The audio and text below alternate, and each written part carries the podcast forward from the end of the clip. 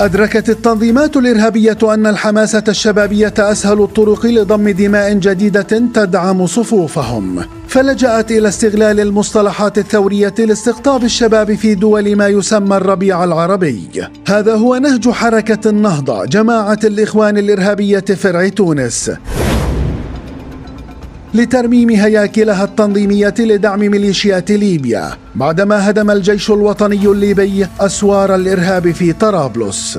الهزيمة الإخوانجية في ليبيا بقيادة المشير خليفة حفتر دفعت رعاة الإرهاب إلى الاستماتة في التمسك بآخر فرع إرهابي مسلح في شمال أفريقيا ليكون تجيش الشباب التونسي الحل. تلك العملية تتم من قبل أئمة تابعين للإخوان خلال خطبة الجمعة ووسائل التواصل الاجتماعي.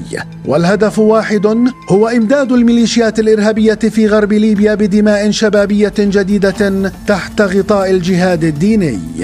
ثلاثة آلاف مقاتل تونسي التحقوا ببؤر التطرف في الفترة بين عامي 2011 و 2014 معظمهم من الشباب الذين يتراوح عمرهم بين 25 و 29 سنة أي بنسبة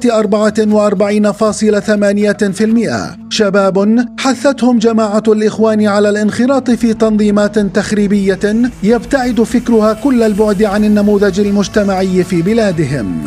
الأمر لا يقتصر على حشد الشباب. فراشد الغنوشي رئيس حركة النهضة الإخوانجية وزعيم الإرهاب في تونس. يسعى رفقة إخوان ليبيا إلى التشويش على سياقات الحل في ليبيا من خلال نشر الشائعات وتكثيف الخطابات التي تدعو إلى الكراهية ودعم ميليشيات طرابلس عبر الضغط على الرئيس التونسي الباجي قايد السبسي الذي رفض طلبا سريا من الإخوان بجعل ميناء الكتف الموجود في بنجردان على الحدود التونسية الليبية منصة لتمرير الأسلحة الثقيلة والخفيفة والأفراد إلى حكومة فائز السراج.